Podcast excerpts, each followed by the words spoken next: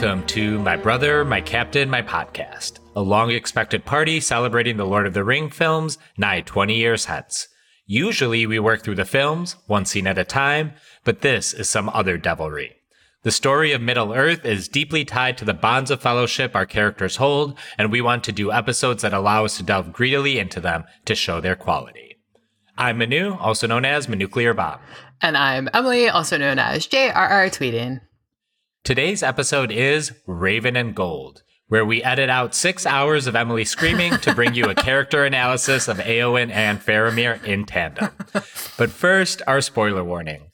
While The Ring may have passed out of all knowledge and memory, these movies haven't. We will provide recaps in every episode, but we assume you know these films well enough, and we will also be greedily delving into the source text, interviews, commentaries, and maybe even the Hobbit films.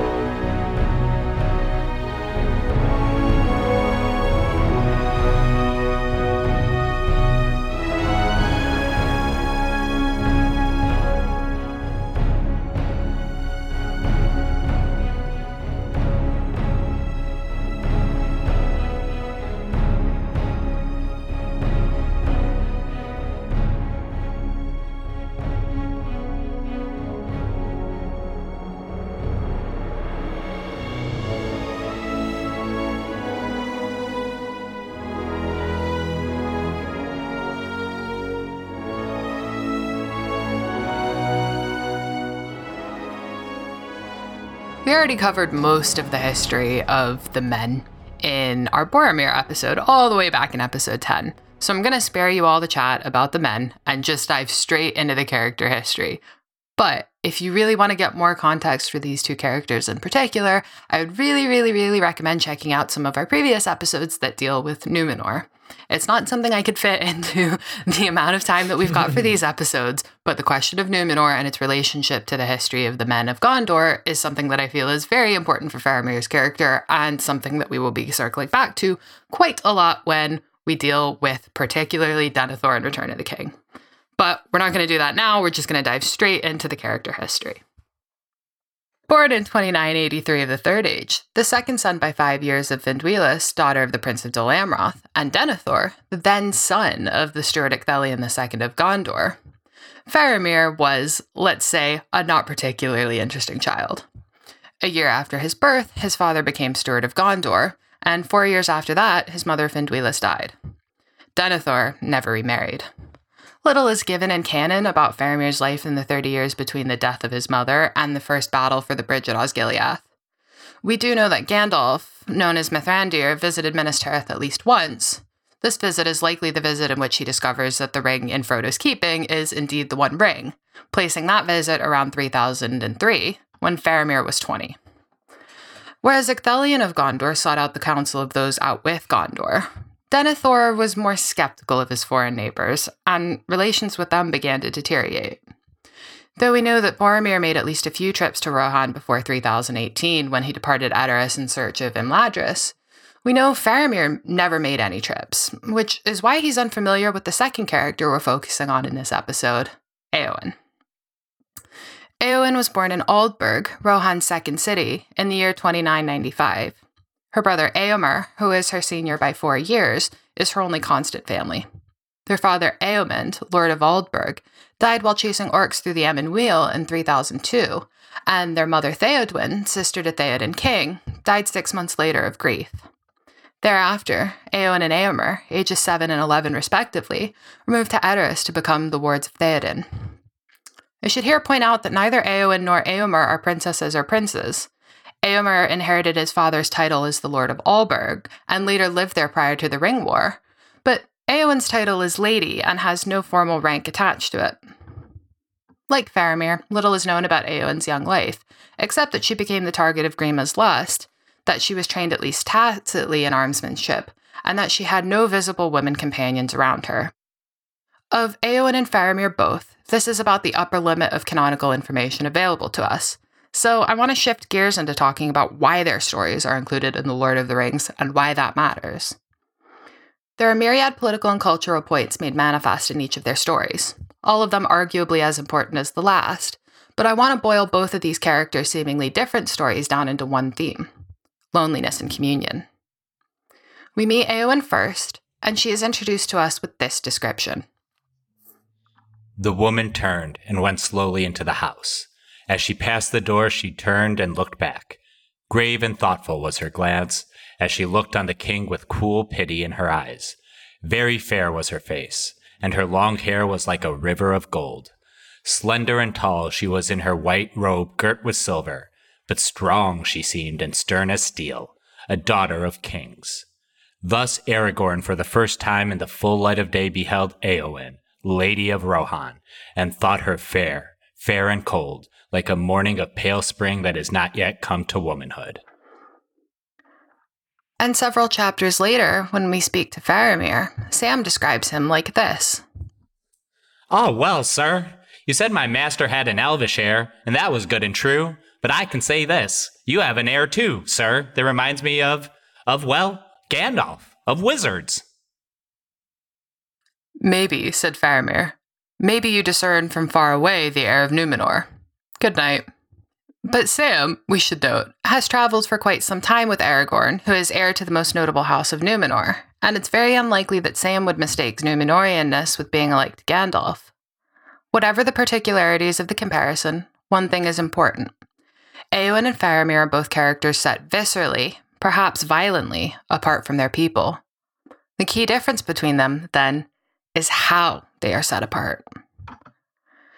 Eowyn's isolation, as we've already talked about in many episodes, is a byproduct of patriarchy.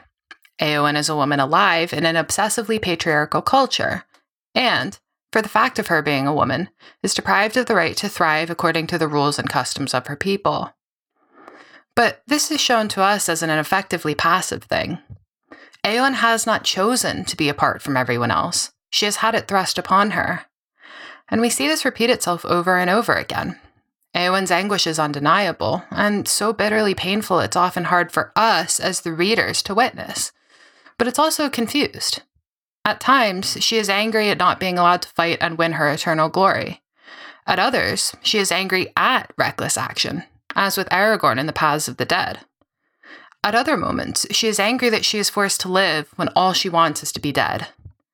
Eowyn herself, it is clear, can't name her own pain, and this is precisely because she has had no say in it. But Faramir is a different animal entirely. Though Tolkien goes out of his way to explain that there are some innate differences between him and his compatriots, his preternatural ability to command men and beast, for one, and his extreme good fortune, for another, it's carefully revealed to us that most of Faramir's isolation is self imposed, done for ideological purposes. In fact, Faramir is perhaps the most overtly ideological figure in the books. When we meet him, he delivers roughly 9,000 words of historiographical critique laundered as exposition. He gainsays popular customs in Gondor, he decries the valorization of war, he even makes the fascinating argument that the stewards are and were more successful than the kings, but that he nevertheless wishes for the kingship to return to Minas Tirith. In Return of the King, we are told that Faramir is held in lesser regard than his brother by the people of Gondor because he is so ideologically distinct from them. But Faramir's circumstances are effectively no different to his brother. They are both young, able bodied men who are showed to be highly capable warriors. Faramir, unlike Eowyn, could conform to cultural norms if he so chose. But he didn't, and he is, therefore, a singular and solitary figure. Eowyn, as we know, commits an act of treason as recklessly and recklessly endangers her people when she rides from Dunharrow. She is lucky in that she ultimately slays the Witch King with Merry's help, but in so doing, she is disabled quite drastically and taken to the Houses of Healing. This act of defiance, however, does not define Eowyn's personality. We're actually told quite plainly that this is an aberration, that she is no natural born rebel. Eowyn's story, then, is a parable about what happens when one holds themselves dutifully loyal to customs that go against their health and safety. The center cannot hold, and the whole thing collapses. Eowyn is not a character who rebels often. She is a character who rebels too little, and who therefore explodes violently when she does rebel, almost losing her life in the process. When Eowyn is asked to stay in Rohan and rule over the Rohirrim and ensure their safety and security while the soldiers are away, it is unsavory to her. It goes against what she wants, and she doesn't do it. Faramir's story is quite different. Yes, they both end up in the Houses of the Healing for near suicidal acts, but Faramir is not a character who rebels too little. Actually, it seems that Faramir is quite comfortable with rebellion. And possibly one of my favorite interactions in fictional history, Denethor nails Faramir to the cross after Faramir admits to letting the ring bearers go in Ithilien. If what I have done displeases you, my father, said Faramir quietly, I wish I had known your counsel before the burden of so weighty a judgment was thrust on me. Would that have availed to change your judgment? You would still have done just so, I deem. I know you well. Ever your desire is to appear lordly and generous as a king of old, gracious, gentle. That w- may well befit one of high race, if he sits in power and peace, but in desperate hours gentleness may be repaid with death. So be it, said Faramir. So be it, but not with your death only, Lord Faramir, with the death also of your father and of all your people, whom it is your part to protect now that Boromir is gone. Do you wish, then, said Faramir, that our places had been exchanged? Yes, I wish that indeed, said Denethor. And while this is cruel from Denethor, it's also worth emphasizing that this is not a one sided catfight. Faramir did something that he knows his father will be angry about. And yet, despite being in the presence of people who are not high ranking lords of Gondor or even their own family, he prods him about it, insisting that Denethor publicly pass judgment on Faramir's actions, though everyone already knows what that judgment will be. And this reveals a fascinating political divergence between the two men. Denethor says that Faramir has erred in his decision to let Frodo and Sam go because Faramir has placed a higher premium on appearing morally good than on defending his people from certain doom. Faramir's response, callously but beautifully ideological, is, Yup, I sure did. From this interaction, we get the sense that Faramir is quite used to biting his thumb at his father and other authority figures. But when push comes to shove and Faramir is asked to set aside his sense of individualism to do something that he openly argues is folly, he does. Faramir's suicide mission is not self imposed. He is not trying to kill himself. He does not want to kill himself. But he is doing it because it is his duty to hold the enemy back until the Rohirrim arrive. It is unsavory, it goes against what he wants, but he does it anyway. Eowyn and Faramir, grievously wounded in battle, are both brought back from the darkness by Aragorn. This is a great moment because it's a combination of folk knowledge, a nurse's comment that the hands of the king are the hands of a healer, and Faramir straight up shouting, Sup, king, to reveal the secret of Aragorn's identity. But the men must go off to war once more, and so Eowyn and Faramir are left behind, with Merry, in the Houses of Healing. I have a piece on our WordPress site mbmcmp.wordpress.com, dealing in far greater detail with their dynamic in the houses of healing. But there are a couple things I want to add to this overall picture. Firstly, I think we would really benefit from looking at the relationship through a, Jane Austen's lens. And really, their relationship is quite Austenian. Faramir is, on first glance, set in the Austen hero model. Think Mr. Knightley to Emma Woodhouse, Henry Tilney to Catherine Morland, men who, older, wiser, but neither nor condescending nor cruel. To borrow a quote from an unsent letter between French revolutionaries Lucile and Camille Desmoulins, I look for your faults, I find them, and I love them. There is, between Faramir and Eowyn, an acknowledgement of faults and a desire to correct them. Not a correction made out of rote adherence to social niceties or constraints, but out of a recognition that these flaws bring unnecessary hurt to the person, and that their correction will only bring greater joy and comfort. It is not out of latent misogyny that Faramir talks Eowyn off her ledge, re swords and glory hunting. It's out of a recognition that she has had her time with swords and glory, and that it has neither improved her spirits nor her conditions. And indeed, we are given every indication in the text that Faramir himself likely will not take up arms again. So, this is a joint pursuit of apologic passivism, not one bestowed by a paternalistic would be husband upon a cowed and disempowered young girl.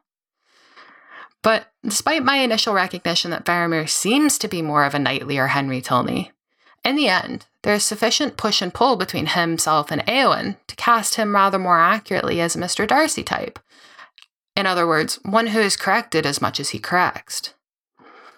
One quote that I think has been really instructive for me, particular when thinking about these two, is this by Alain de Botton. To be loved by someone is to realize how much they share the same needs that lie at the heart of our own interaction with them.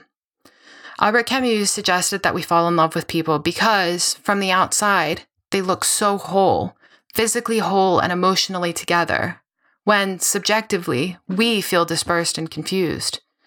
We would not love if there were no lack within us, but we are d- offended by the discovery of a similar lack in the other. Expecting to find the answer, we find only the duplicate of our own problem. And I want everyone to keep in mind this issue of lack as we continue on through this.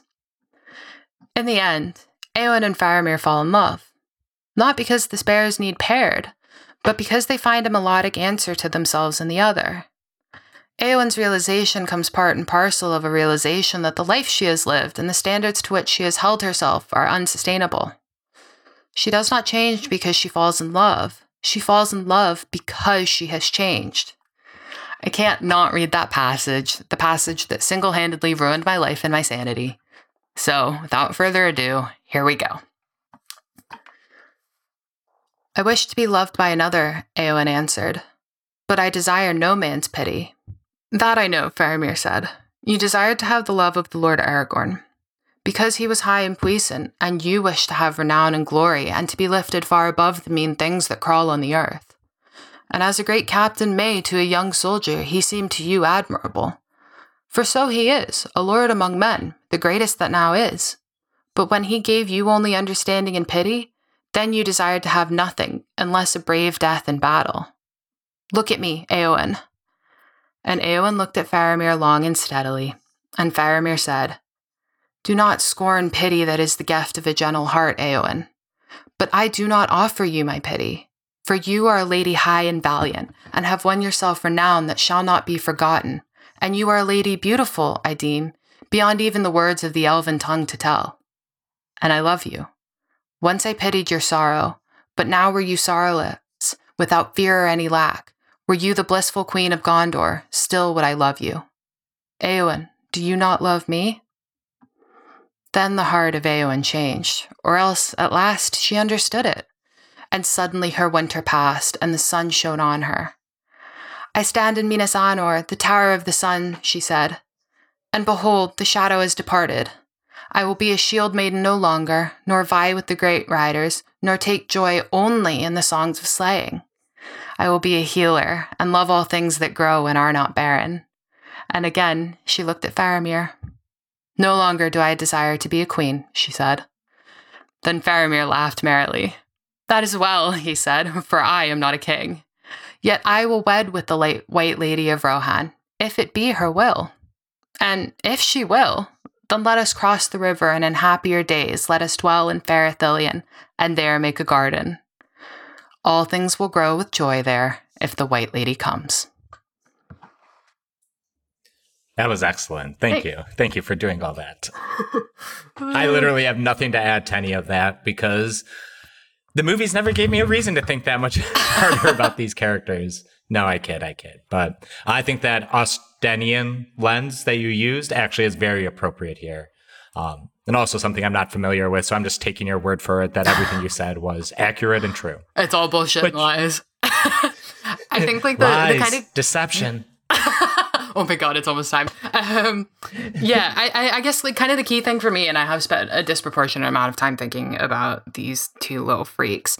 Um, is that like if there is you know if as you say at the top of this if the the key thing about Lord of the Rings is the bonds of fellowship, um, then there's also something about overcoming loneliness um and and i think there's kind of like there's kind of a two phase i guess approach to sound like really horrible and corporate about it but like to to to have friendships and to have fellowship you have to allow yourself to become sort of vulnerable in, in a really sort of potentially deeply uncomfortable way and and their their character arcs really um and I would argue even Faramir actually does have a, a, discernible character arc, is really about that sort of fear of kind of taking the plunge and, and allowing yourself to, to be vulnerable and, and, and to have a sense of intimacy. And then from there, and only then, can you develop these meaningful relationships and these meaningful bonds of fellowship. And I think it's such an interesting thing because you've already got that sort of willingness to have a sort of sense of intimacy in characters like Frodo and Sam. And so their kind of story is really about putting that bond to the test um, and, and, really about figuring out like you know what are the depths to which you will go for the sake of taking care of someone you love. Um, but Faramir and Eowyn's arc is actually um, will you let yourself take the plunge and will you kind of open yourself to to the immense sort of fear and risk of of loving and being loved? And, and i think that is something that like you know i don't want to bitch too much about the the movies because it's just these are two very different things but like i think it is one of the remarkable things about the the book in particular that um i if i could like take the way that i feel about these characters and like give everybody else that same feeling like i would because i think it's such like a, a kind of like brilliant and for me like personally like revelationary thing. Um, and yes i think that's it. I think i will cut myself off there. But yes those are the history of the two of them. Shag and lads.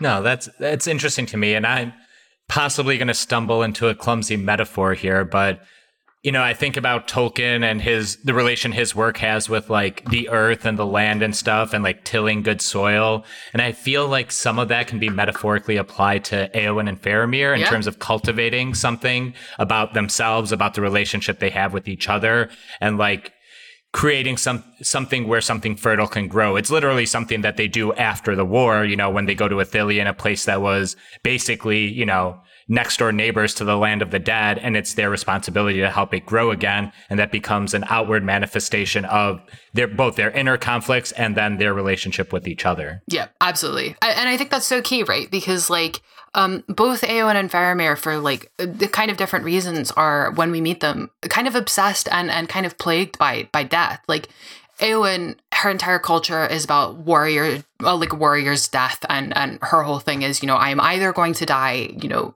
in, in my home under conditions not of my own making, or I'm going to die in a battlefield where at least I have some sort of say in it.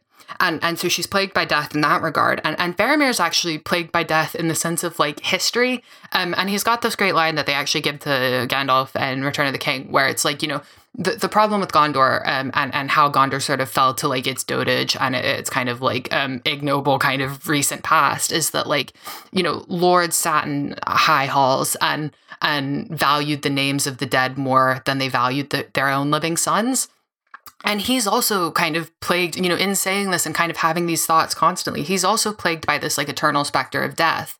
And and their epilogue is literally exactly what you are saying. It is it is the chance for these two characters to kind of let go of death as this ever-present thing and and to really focus on, you know, sowing new life. And uh, you know, a lot of sort of feminist critiques of Eowyn and the end of her character, which I think are all bullshit, by the way, but like, um, is like, oh, well, she's really just going off to be a housewife.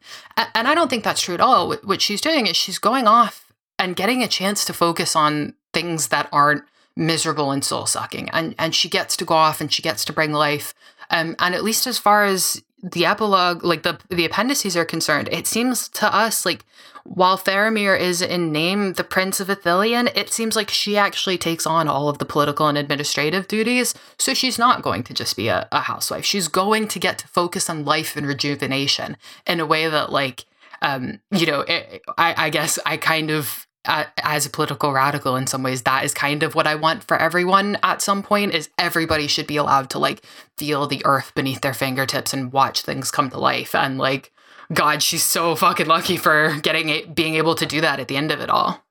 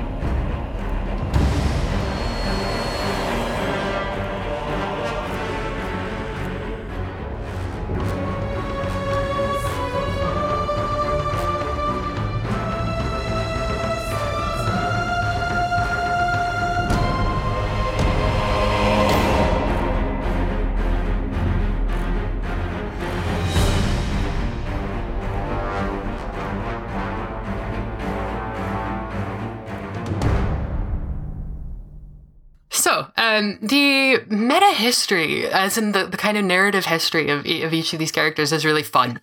Um, Eowyn was kind of always intended by Tolkien. Um, there's kind of a myth that she is a response to Lady Macbeth. Um, uh, Tolkien spends a lot of his works writing uh, responses to Shakespeare. Like, there's a lot of stuff he's not super thrilled about in Shakespeare's writing. So some of the really obvious ones are like uh, Theoden and King Lear, or even Denethor and King Lear. Um, and um, we get we get um, uh, kind of magically in in Eowyn, we get a response to Lady Macbeth. Um, and and Lady Macbeth is a really sort of interesting figure in in sort of literary history um, because she is this kind of example of like an incredibly powerful woman who is ultimately screwed over uh, in kind of unspeakable ways by the dipshit men around her uh, and the egotism of men. Uh, and Tolkien, so the kind of story goes, um, you know, was either reading or saw a version in Oxford of of Macbeth and went, man, Lady Macbeth really got screwed,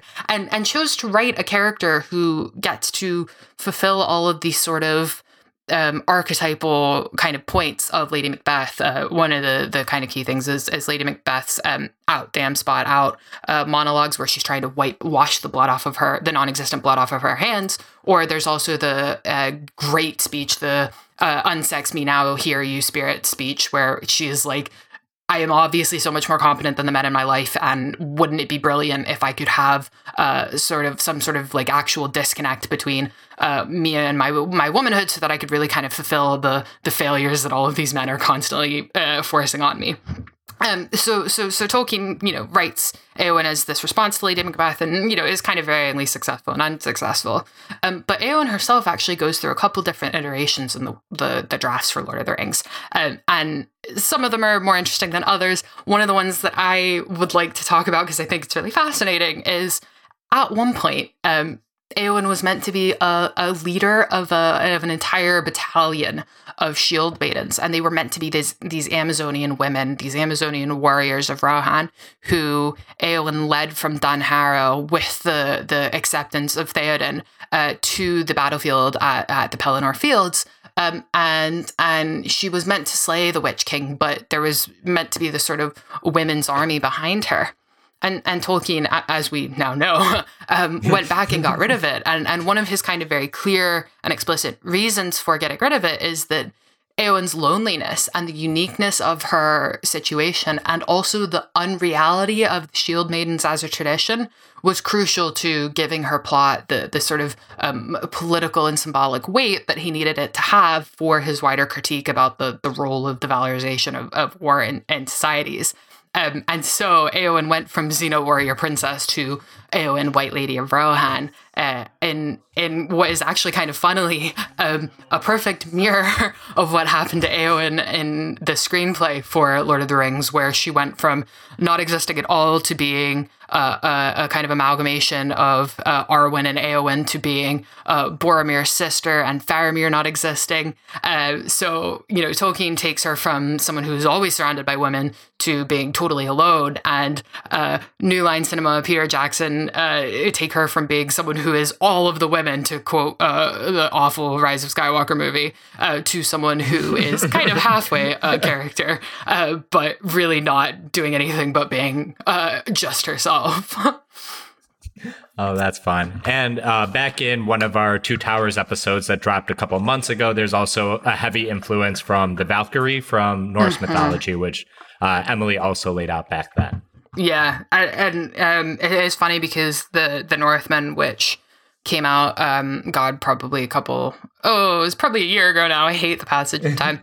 Um, has that great shot of Anya Taylor Joy uh, riding into fuck knows where. I really don't know enough about Norse mythology, which is ironic given the source of this podcast. But anyways, it it was such like a perfect kind of like look into what Eowyn would have been if um, if Tolkien hadn't updated the draft. Um, and if uh, we haven't recommended that movie enough uh, on this podcast, everybody should go see The Northman right now.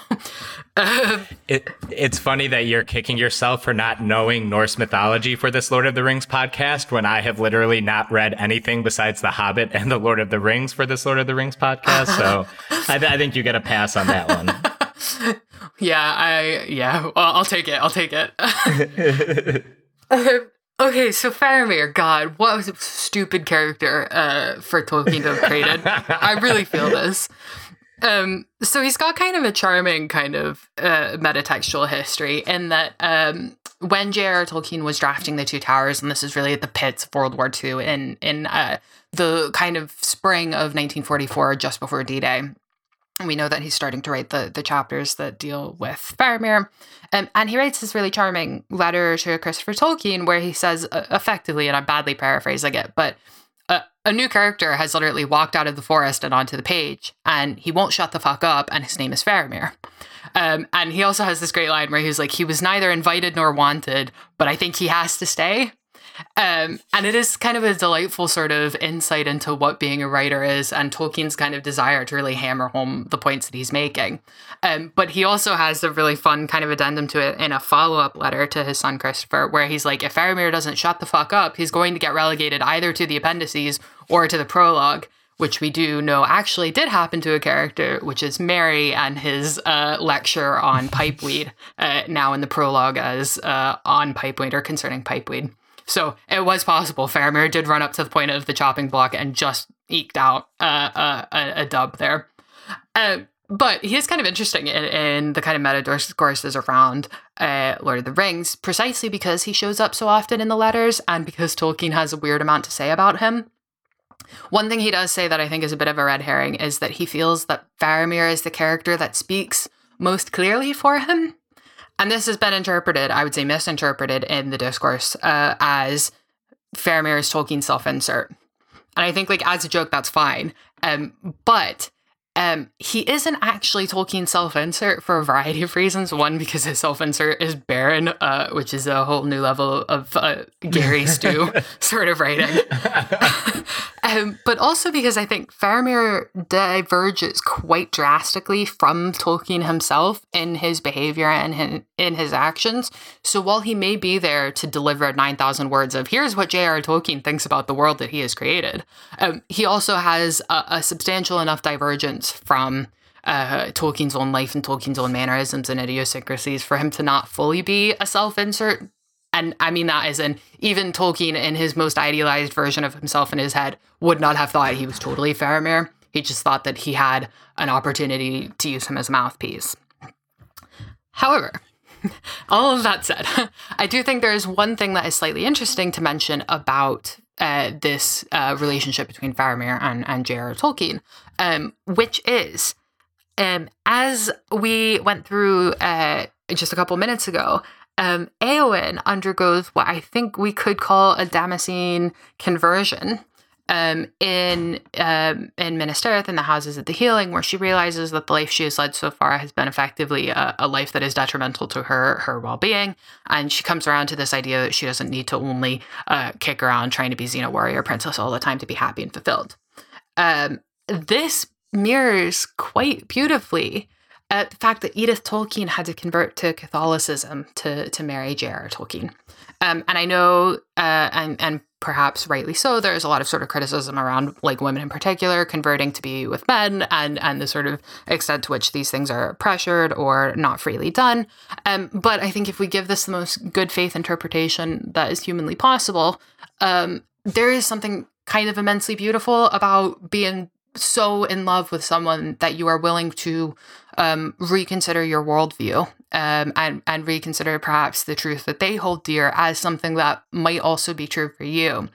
Um, and you know we are not entirely sure and can't ever really be sure uh, about how much of a devout believer Edith Tolkien became as as a Catholic convert.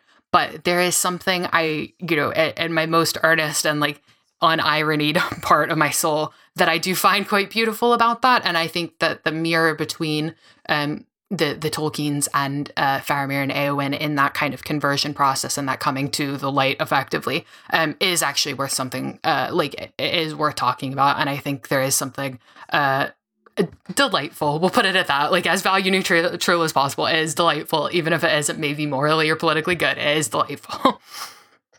So, uh, after all of this mumbo jumbo, after the war, uh, they both survived the war. This is phenomenal. uh, if you haven't yet read the books, uh, I would definitely recommend reading the books because one of my favorite scenes in literary history happens in Return of the King, which is where um, Beregond, the guard of the Citadel, who has explicitly gone against his orders to save Faramir from from the pyre of Denethor, um, is called before the new King Aragorn after his coronation. And Aragorn goes, dude, you badly broke the law, and uh, like we can't have that. We really can't have lawbreakers. um, and the highest kind of the Navy SEALs of Gondor just now.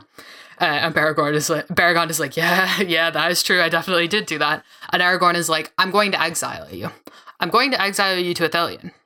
I'm going to exile you to Ithilien to go be the captain of Faramir's guard because, by the way, Faramir is now Prince of Ithilien. And we have no indication in the books that Faramir knew this was going to be true before Aragorn says it in the most like trolly way possible.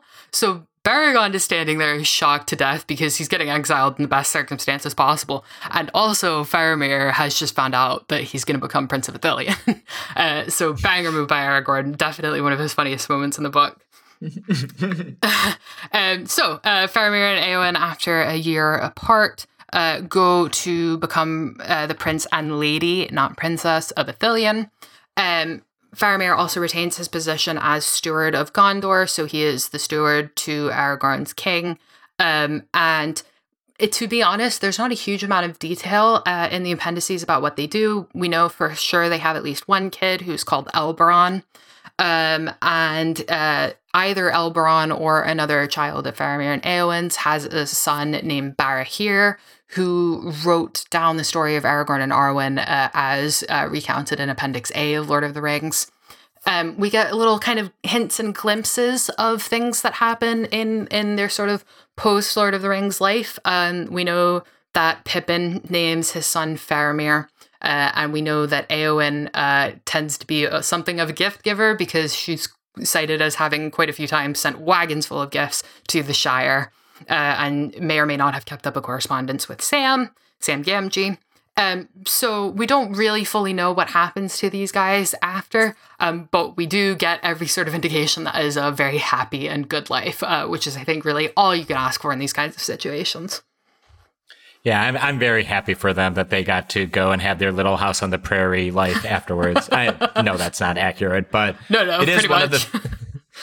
it is one of those things where, like, I, I don't really fault the films for not getting into it, but as someone who is someone who latches on to, let's say, secondary characters and stuff like that, the fact that um, we really don't get much of either Faramir or Eowyn uh, in the back half of Return of the King or any kind of like they're shot like next to each other, so we know that they're probably going to couple up, mm-hmm. um, but really nothing else. And I really think one of the reasons I am such an anti extended edition anti, I guess, um, is basically because I would have used those kind of ex- extended edition scenes to really pad out the ending of The Lord of the Rings. And yeah. I know The Return of the King does have its fair share of endings. it's basically an hour of endings, but I would have liked a, a little bit more of what happened to Legolas and Gimli. Like just, oh, let's go explore Middle Earth and let's see what Faramir and Eowyn are going to be going doing. It just kind of feels like the entire cast falls off and how even Aragorn's rule, he just kind of disappears from the story once they yeah. have that like coronation scene. It's all hobbits and like I said, I think the movie works as is because the thematical like through line or emotional through line was the hobbits. It started in the Shire and it's all about returning to it at the end. But I wish the extended edition scenes did that plus the scouring of the Shire, but that's a whole other episode that we're not going to bother with now. I think it's also kind of funny that you mention what uh, Legolas gets up to because um, we actually know that Legolas sets up a commune of elves in Ithilien, uh, and his status as Prince of the Woodland Realm um, extends to a very different princedom in the Fourth Age. And while Gimli is in charge of the Glittering Caves in Rohan and in sort of establishing a dwarven colony there, um, Legolas is responsible hand in hand with Eowyn and Faramir for revitalizing the land um, of Ithilien and doing as only the elves can do, um, bringing you know life and bounty back to this kind of scarred land that has had the like hand of Sauron, kind of not the literal hand of Sauron, oh, maybe the literal hand of Sauron, but the the effect of Sauron kind of destroying its uh, soil. And it is from Ithilien, actually, that uh, Legolas and Gimli shove off to go uh, in their uh, uh raft, their duct tape and blue tacked raft to get to Valinor. So, you know, a, a nice kind of linkage there of uh, all the spares. Yeah, and it's actually kind of pleasing to me because from the films, the characters I latched onto were like Legolas, Sam, Faramir, Pippin. Yeah. Um, so that they're all kind of like interconnected in the post-war, uh, kind of makes me happy. Is like, oh yeah, I like globbed onto the right group of characters because they're all chilling with each other, or at least revere each other. Yeah. Uh, which I really appreciate. Yeah, big time.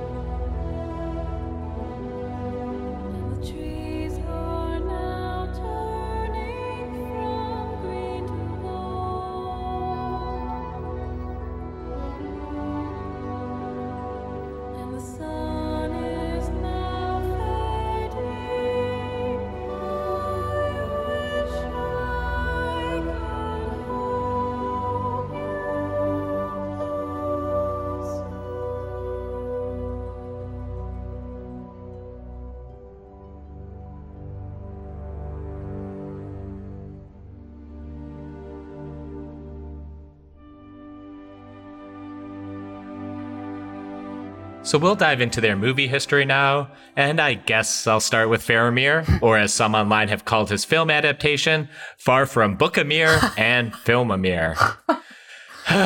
All right, look, Emily went over the rich history informing these characters up top, and I can't really argue in good faith that I wouldn't want a lot of that in a visual recreation of The Lord of the Rings proper especially if Faramir is one of your favorite characters and obviously one of Tolkien's most important, I get being proper hacked off at the film's take on the film. He fills out a role and serves his purpose, but ends up being like a diet Lando Calrissian than anything resembling his book character. But I will say this, I did latch onto his film character pretty hard. I will say in my in my eminent defense, so did I, and I literally only read the books to defend movie Faramir's honor. And just so I don't piss anyone else off, I just want to say any defense going forward from here is really divorced from Book Faramir and is more how I conceptualized Faramir the first time through, not having read the books, or how usually when I still watch the film, I'm still kind of approaching it as this is a separate work and I'm just kind of treating it as such. For the sake of argument and to defend my favorite movie, The Two Towers, I do think Faramir serves the story being told by Jackson and Boyens and Walsh despite the missed book characterization. A lot of the emotional beats around Faramir and Eowyn still broadly landed in their own context with audiences. Eowyn, especially, I'd say, even with our critiques of her de- depiction, was revelatory or at least satisfying to general movie going audiences. Her moments in Return of the King are still ballyhooed as people's favorite moments in modern cinema. A great film is always a special confluence of events the time it was made, the talent attached to it, the tools available to them, and the choices that are made. Two changes drive Faramir in The Two Towers, one based on his character, one based on a structural adaptation choice. I'll start with the adaptation choice because I think it's broadly considered that the ending of the Two Towers movie just bangs. The ending at Helm's Deep coincided with the flooding of Isengard, and Sam's there's Some Good in This World speech is quite literally a climax, an orgasmic release of relief, hope, and joy following a somber film and coming off the first film's melancholy ending. The big adaptation choice was to punt half of Sam and Frodo's Two Towers adventures to the Return of the King film, so Shelob could serve as a climax for the first half of that movie. Another decision I endorse because I think that sequence is extraordinary and incredibly well placed in the third movie. So this film instead makes the choice for Faramir to be tempted by the allure of the ring, the character choice that we'll get to in a second, and as a result, he takes Frodo with his company to defend Osgiliath. I think the ending at Osgiliath serves the films. First, it clearly establishes what and where Osgiliath is and why it matters as a military outpost, which will serve the audience well for Return of the King, a film that has no time to drip out that kind of world building. I think it also shows how dire things are for Gondor, especially for me, a non book reader watching this. We are actually seeing Gondor at war here, being harried at its borders, and even though they pushed back this offensive, it set a tone for me that it was a matter of time before Osgiliath was overrun and the river defense fallen. It also really shows how war is coming to men on all fronts. So this story change serves relevant geography and gives us a look at the reality of for the boots on the ground, which I think is great. Honestly, my one wish is that Faramir actually had a little more actiony awesomeness here instead of just the one arrow to send off the Nazgul. I say that mostly as a guy who is actively cheering and analyzing this movie as an action film, but what if he got his version of Boromir's death, but like didn't die? Like he just fights off a bunch of people all badass like. Look, I might be the only person that wants it, but I want it all the same. The second char- the second choice is a character driven one, and one I totally get the book folks not liking. But I have to say, I think to my mind in 2002, the change I'm about to discuss tracked for me, and I'm not sure it would if it was more book accurate. That is the change of having Faramir be more Boromir like and dealing with his own temptation in the face of the ring. I should just own my role as a Jackson apologist because I get the justification here. It would seem out of place for Faramir to be completely nonplussed about the ring in his presence. We see what the ring did to Boromir, what it's done to Gollum, what it's still doing to Frodo. But we also saw that even Galadriel and Gandalf could be tempted by it, and hell, even at the Council of Elrond, when Frodo brings the ring forth, it's not just Boromir that has avarice in his eyes. Everyone around that pedestal is briefly enraptured by it. By having Faramir struggle with the ring, he feels more of a piece with Peter Jackson's Middle Earth than not. It would feel tonally odd if he wasn't moved by it when it literally destroyed his brother and tempted his own mentor in Gandalf. It's why Tom Bombadil and him spinning the ring on his finger like a basketball was removed. It doesn't fit with the dread and allure the films are playing up for the One Ring. For Faramir to put aside the ring, to let it go of his own accord, even if it meant his life was forfeit, and would further disrupt his already rocky relationship with his father Denethor, I think that gives film Faramir pathos and an arc here. I know we complain about how all writers in 2022 feel every character needs an arc to work, often to characters' detriments, but for the audiences in 2002, I think this felt right. I'll acknowledge the complaint that the harsh handling of Gollum might also be against Faramir's character, but as part of the 2002 dumb audience, that didn't register for me just because War on Terror vibes. They were at war at, on the border of Mordor, and here's this goblin y creature stealing fish from the Forbidden Pool. I would rather not have Faramir's men kicking Gollum, but hey, completely divorced from the book's context, nothing felt out of place or false to the character or men as presented. And to be honest, I don't think Faramir is the only character worth mentioning. The ring itself is a character, our stand-in for Sauron, and my mind always come back comes back to Gandalf's warning to Frodo, the ring wants to be found. So to me, it made sense that here, in the presence of the military men of Gondor, the ring would do everything to get everyone to be a little shit to each other and possibly lead to dissension and further shitty behavior, uh, leading to the ring's discovery. Yeah. So my feeling on movie Faramir is basically this. I think that the logic of needing to add yet another villain or pseudo villain to amp up the ring is like wrong. I don't think the like drama is lessened in the book where the fear and panic of the situation is based on the question of duty versus morality. But like I'm kind of at the point where I'm like, okay, whatever, I can't undo that decision. I think my real heartburn over this is that they could have done it better and slightly more lore com like consciously if they thought a little bit more about Faramir's character in the book instead of just deciding that he was too OP and then nerfing him. One of my pet loves about Faramir's character in the books is that he's just like an absolute fucking weirdo, like and very spooky. so he does this thing where he looks into Gollum's mind, and that apparently causes physical pain to Gollum. That's a lot off of a guy who is ostensibly on our side. And then there's the fact that he's meant to have this like preternatural control over beasts and man. And that for me is the groundwork for a super spooky character. It's one of these changes for me that feels like it's born not out of careful consideration of the material, but of kind of a rushed desire to pump out, like you say, just the action movie, and then no real interest in defending those choices, which is what I kind of said at the end of our fellowship coverage is the thing that gives me pause about the second two movies. Really what I think they should have done is what I'm going to call the Shadow of Mordor approach to adaptation, which is clearly paying attention to the canon, seeing what the implications of that canon are instead of what the pre- precise text is, and boogieing along with the implications in an aggressively confident way. Under no circumstances does Ungoliant wear a 36 double D bra, but the implications of her hyper feminized description are such that well, unfortunately, you can see very clearly how they got from point A to point B there. And the sheer, largely absurd confidence in that decision makes it, to be honest, an absolutely unassailable adoption choice. And again, as Emily has explained to us for several episodes, a lot of these adaptation shortfalls can be equally applied to Éowyn's adaptation, even though film Éowyn is still broadly popular with the masses, even if her depiction is a very late 90s brand of feminism. Before Miranda Otto was chosen, the casting called uh, Alison Doody, the most famous as Indiana Jones' lover, turns out is a Nazi character from The Last Crusade.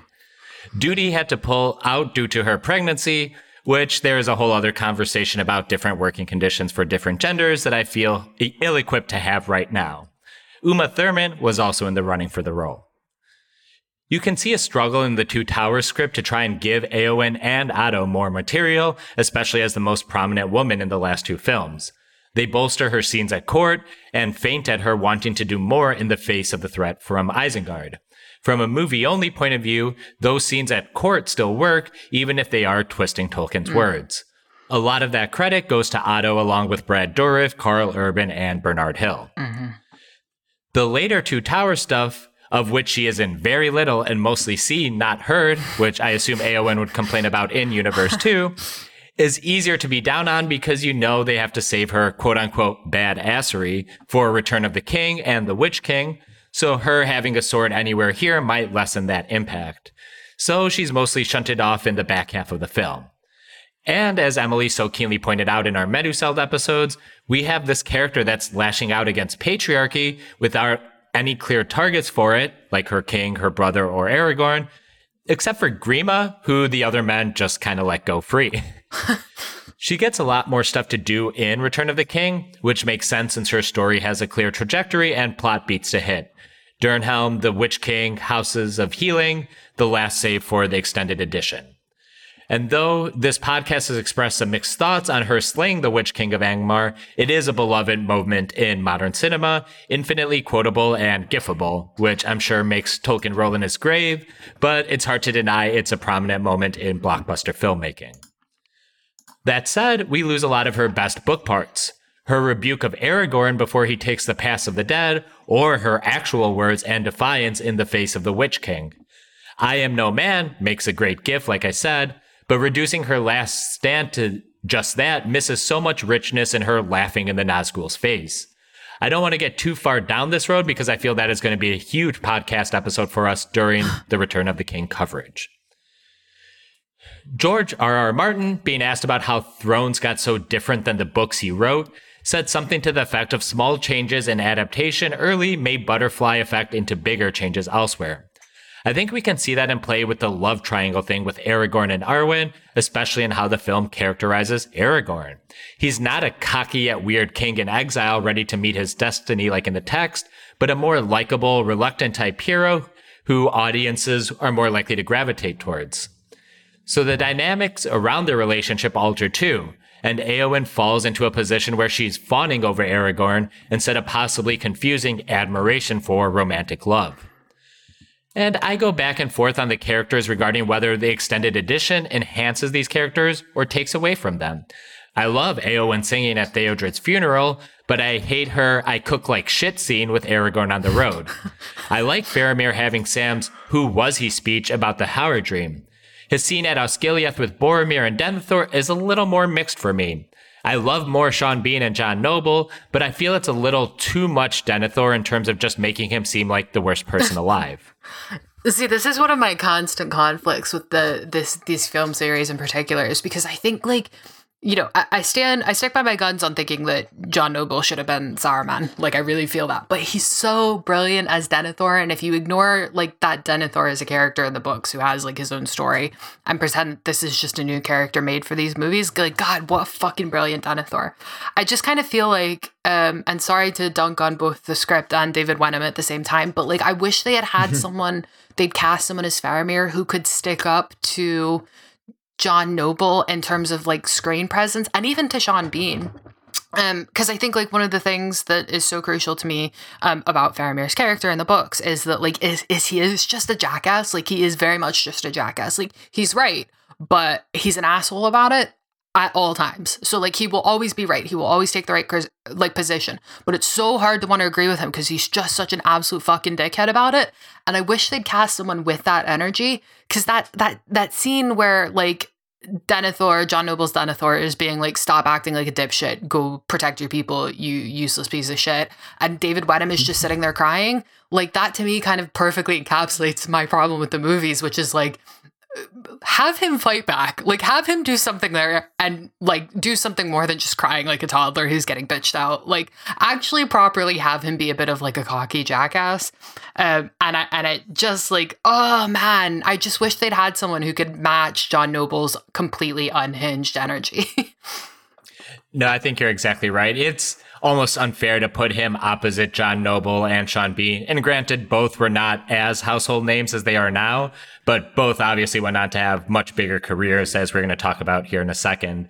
Um, but yeah, I, I, I get you. I think I'm trying to think of who would be the great, like, turn of the century, like bookish, but like serious character presence. Like Brian Cox would be too old, but I would have loved for it to be God, Brian fucking Cox. Holy shit! I just want Faramir delivering a Brian Cox. Fuck off. um, but yeah, no, I think that's great. And like, it's it's weird because I know Boromir's villainy was played up in um, like Fellowship of the Ring and more so in the films. Um, so it's weird that Boromir is just kind of like nice older brother here, and I, th- I think that's kind of fine. But it just it's such a jarring scene for someone who's only uh, context as the movies. Um, maybe it does color, you know, provide more color to Boromir's character, but it does feel just a little disjointed from how everything was shot.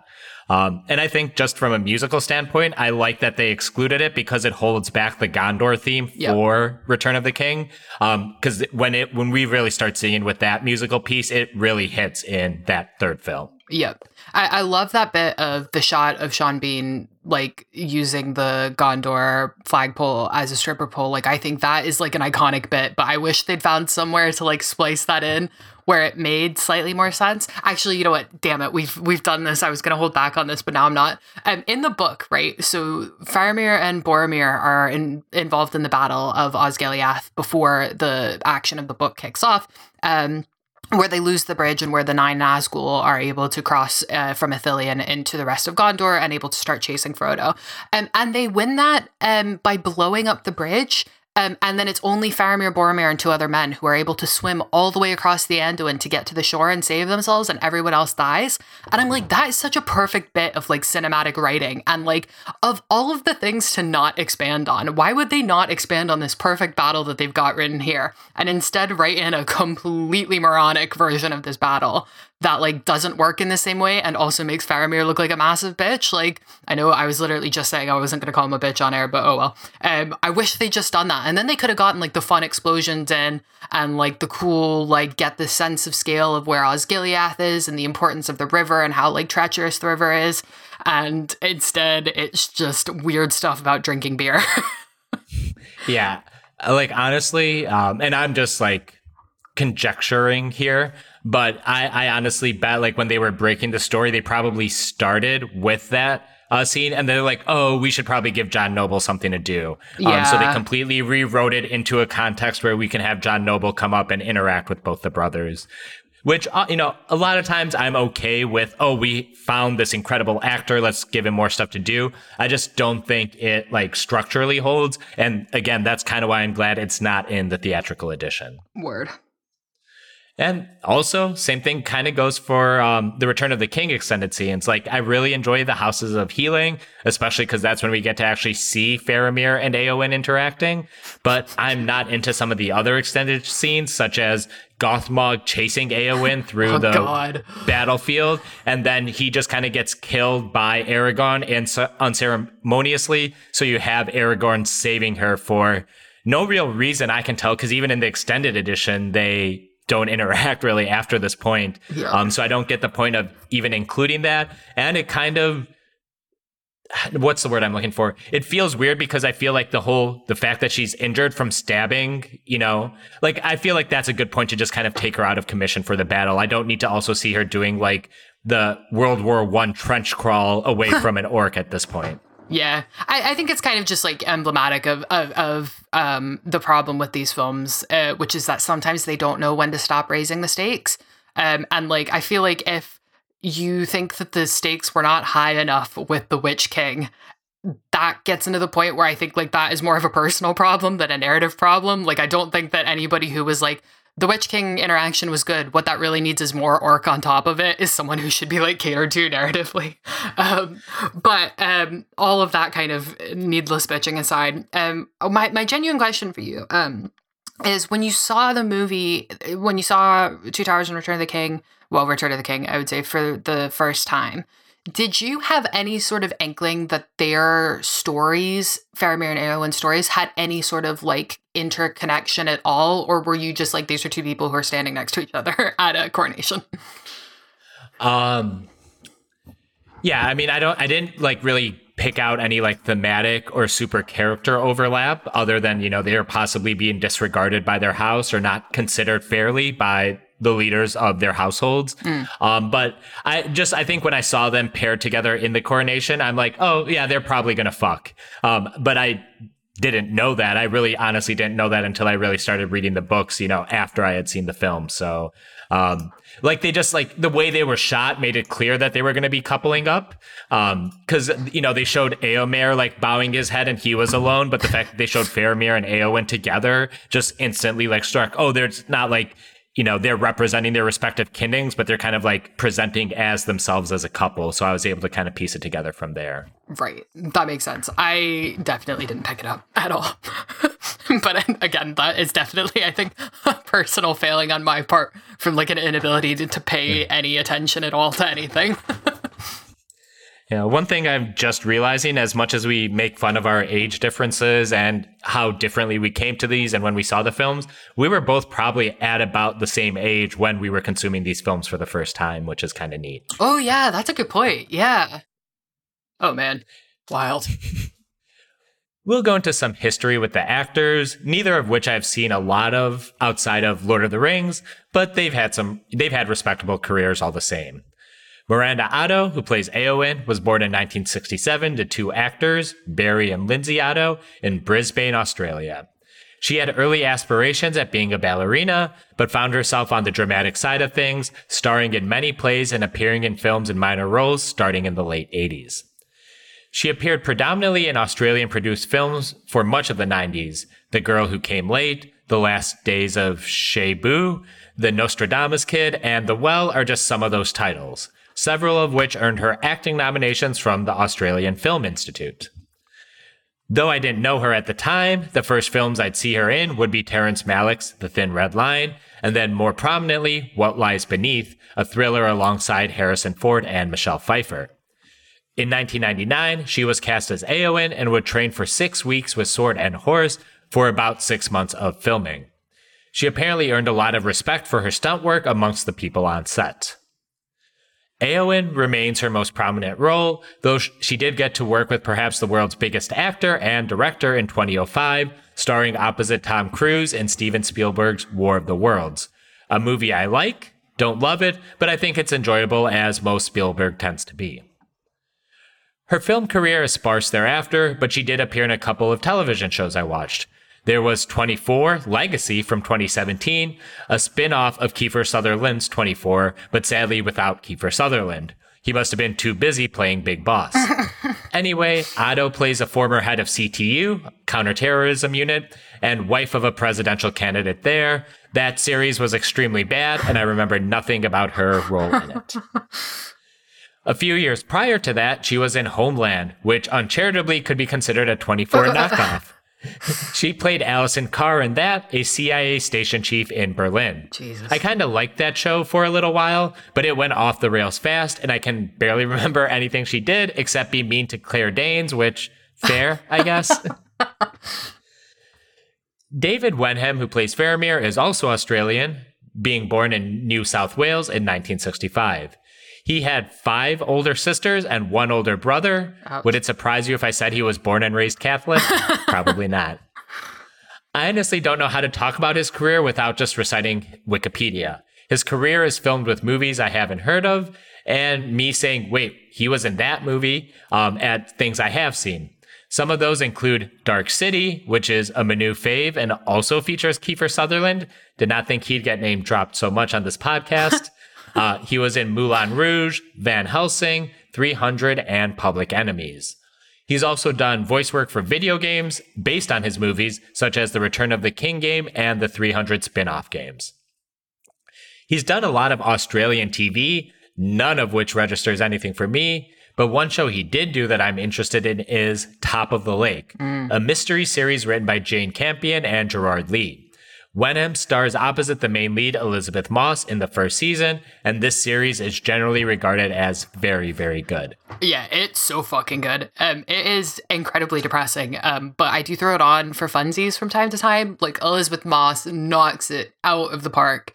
Uh, Wenham's character is okay. Uh, he's kind of a non-entity, which is funny given the, the kind of role his character plays in the series. Uh, but it's beautifully shot and like it's just kind of uh, like Lord of the Rings, a whole bunch of beautiful shots of New Zealand, uh, and it rocks. Um, the other movie that he's in uh, is an absolutely wild movie. It's called Pope Joan. Um, and it's a movie about the myth of the woman pope. Um, and I, I put it on and I was like, I'm sure this will be good. A movie about a woman pope. Sure, that'll be great. Made by the Germans. so I was like, theoretically, there's something to this that might be interesting. Um, oh, God. The first two acts of it are great. And the third part falls apart, absolutely fucking collapses. And unfortunately for David Wenham, I could only watch it like him on screen and be like, hmm, Faramir, and then his character has a relationship with a teenage girl, and it's me, a teenage girl who is like his foster child, and it's me going, Faramir did fucking what? Uh, so uh, not a movie I would recommend anyone watch unless you like to watch things that are shit. In which case, absolutely watch Pope Joan. And if you also like things that are shit, just remember we'll be covering the Hobbit movies at some point in the future as well. Oh. And that closes the book on this episode of My Brother, My Captain, My Podcast. Our email is my brother, my captain, my podcast at gmail.com and my bro, my cat, my pod on Twitter. You can support our adventures through Middle Earth at patreon.com slash my bro, my cat, my pod, where you'll get access, early access to our episodes, as well as a lot of bonus content. And uh, just a note, since we're recording this kind of before we had all of our Patreon goals set up, uh, we are not reading off names, but we will be returning to that shortly. So apologies for anyone who was expecting their name to be read off this episode. Anyways, I've been Manu, also known as Manuclear Bomb. You can find me covering A Song of Ice and Fire over at Notacast ASO IAF. And I've been Emily, also known as JR Tweeting, which is where you can find me on Twitter telling hot chicks my nightmares about massive waves coming to fuck me and my people up in the hope that those hot chicks will come away with me to live out Little House on the Prairie. Toasting a pint to our sound editor, Stephen Boyd, aka Earthagulier and Drethion, aka DJ Empirical. Please like and review our podcast wherever you may be listening. So until next time, remember, I would have followed you, my brother, my captain, my king.